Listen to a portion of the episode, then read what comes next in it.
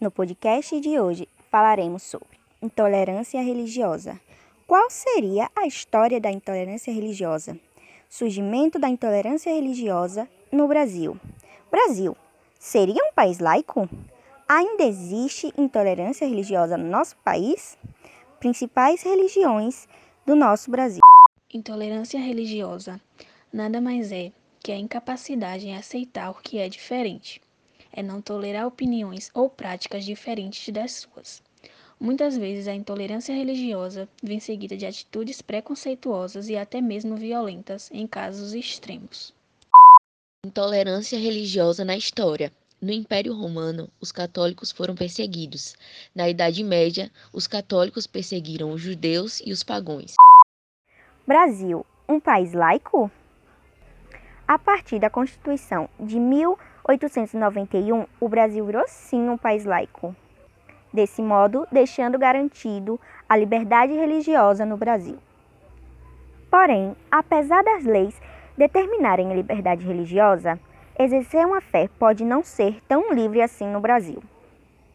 Manifestações de intolerância religiosa são comuns no país e ferem tanto a Constituição quanto a Declaração Universal dos Direitos Humanos. Então devemos pensar mesmo se o país é um país laico. No Brasil, os portugueses não aceitavam as crenças religiosas dos índios. Os catequizaram e, no período da escravidão, proibiram os negros de cultuar seus deuses. Devemos ressaltar aqui também as maiores religiões do Brasil, sendo elas católico apostólico romano.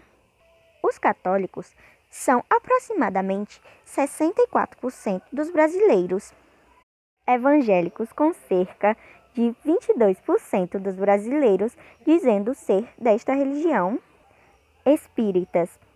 Eles representam 2% da população no Brasil, sendo que a comunidade espírita brasileira é a maior no mundo. Religiões afro-brasileiras como candomblé e umbanda chegam a ser 1,6% dos brasileiros, segundo as pesquisas feitas pelo IBGE.